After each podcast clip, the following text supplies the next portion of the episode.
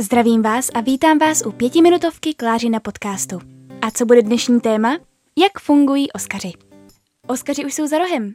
Předávají se tuto neděli, to znamená dvacátého sedmého března. U nás tady posunem času ve dvě ráno v pondělí.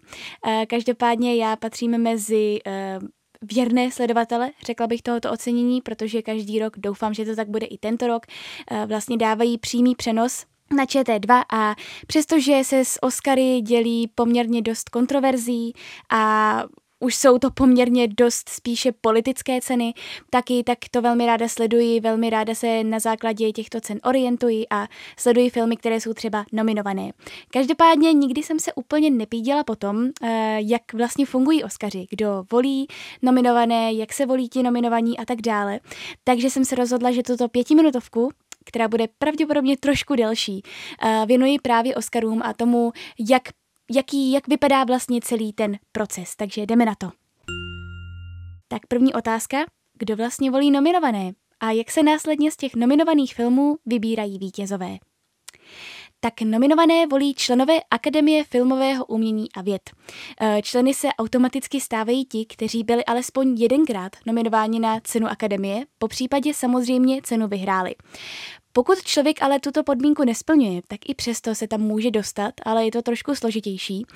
Je třeba, aby byl aktivní ve filmovém průmyslu a také sponzorován dvěma členy z odvětví, do kterého by následně teoreticky spadal. Tato odvětví jsou různá. Je to herecké odvětví, je to střihačské odvětví, režisérské um, a další, spoustu dalších, třeba ještě skladatelské, a těch odvětví je celkem sedmnáct. Členů Akademie je v současné době přes devět tisíc a každých deset let se v případě, že člen je ve filmovém průmyslu stále aktivní, jejich členství obnovuje. Celoživotní členství jde získat až po třech těchto desetiletých obdobích. Oni tomu chtějí vlastně takhle předejít, aby vlastně, když někdo není už aktivní, aby nemohl ani volit. Takže právě po deseti letech se to obnovuje, zkoumá se to, kdo je ještě aktivní, kdo už není aktivní, a pokud ten člověk už aktivní není, tak samozřejmě jeho členství je pozastaveno, popřípadě vynulováno. A jak se volí nominované filmy? Členové jednotlivých odvětví, které jsem vám před chvílí představila, volí ty, kteří by podle nich měli být nominovaní pouze v rámci jejich odvětví. Nemůžou volit v jiném odvětví, takže střihači musí volit jenom střihače, herci musí volit jenom herce a tak dále. Je tam ovšem i pár výjimek. Výjimku tvoří například kategorie nejlepší cizojazyčný film či nejlepší animovaný film. Ty jsou voleny speciálními komisemi. A úplnou výjimku tvoří nejlepší film. V případě nejlepšího filmu totiž mohou volit členové ze všech odvětví s hlasovacím právem. To znamená, mohou volit střihači, režiséři, herci, prostě úplně všichni. Takže nejdřív každý ten člen může navrhnout filmy, které by podle něj měly být nominovány na ten nejlepší film. A následně, když už jsou ty nominace na ten nejlepší film, tak to hlasování pro to, který ten film by měl vyhrát, také vypadá trošku jinak, protože zatímco v ostatních kategoriích je vždycky pět filmů, tak v této jediné kategorii může být až deset nominovaných filmů a na základě toho vlastně ti, kteří hlasují, seřadí filmy od nejlepšího po nejhorší. To znamená, nevolí jenom jednoho favorita, ale seřadí je a na základě toho se to pak nějak vypočítá. To už na mě bylo trošku moc složité. Každopádně, když se trošku odkloníme od toho nejlepšího filmu, po oznámení nominací pak členové získávají finální hlasovací lístek se jmény nominovaných umělců. Po sečtení hlasů jsou jména výherců zapečetěna do obálek a uložena do předávání cen. A jaké filmy vlastně mohou být nominovány? Do soutěže může být přihlášen každý celovečerní, alespoň čtyřicetiminutový film. Musí být promítán v některém kině v Los Angeles alespoň sedm dní po sobě, s tím, že premiéra je od prvního ledna do třicátého prvního prosince daného roku. Film zároveň nesmí být před kinem uveden na žádném jiném médiu.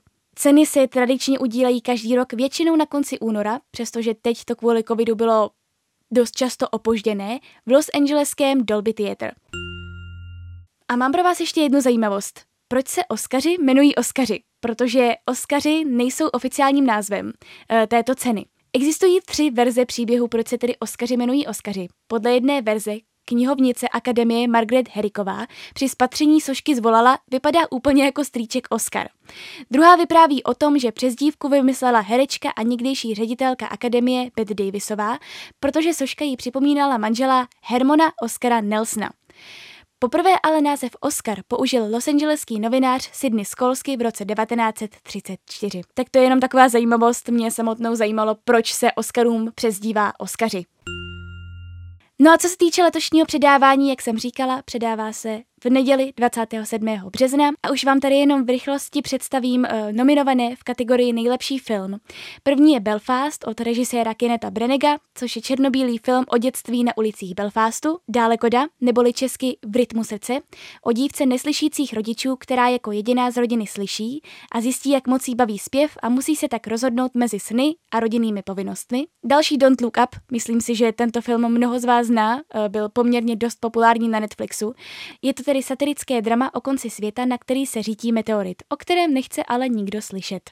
Dále Drive My Car, což je japonský film na motivy povídky Haruki Murakamiho, dále Duna, myslím si, že tu tady nemusím nějak blíže představovat, dále Král Richard, Zrození šampionek, což je životopisné drama o otci a trenérovi světově proslulých tenistek Venus a Sereny Williamsových, dále Lékořicová pizza od režiséra Paula Thomase Andersona, což je příběh o první lásce v údolí San Fernanda v roce devatenáct set sedmdesát tři, dále Ulička přízraků režiséra Guillerma Del Tora, což je kriminální drama, předposlední je Síla psa, což je dramatický western s Benediktem Cumberbatchem v hlavní roli a nakonec West Side Story Stevena Spielberga. Tak to je konec této pětiminutovky.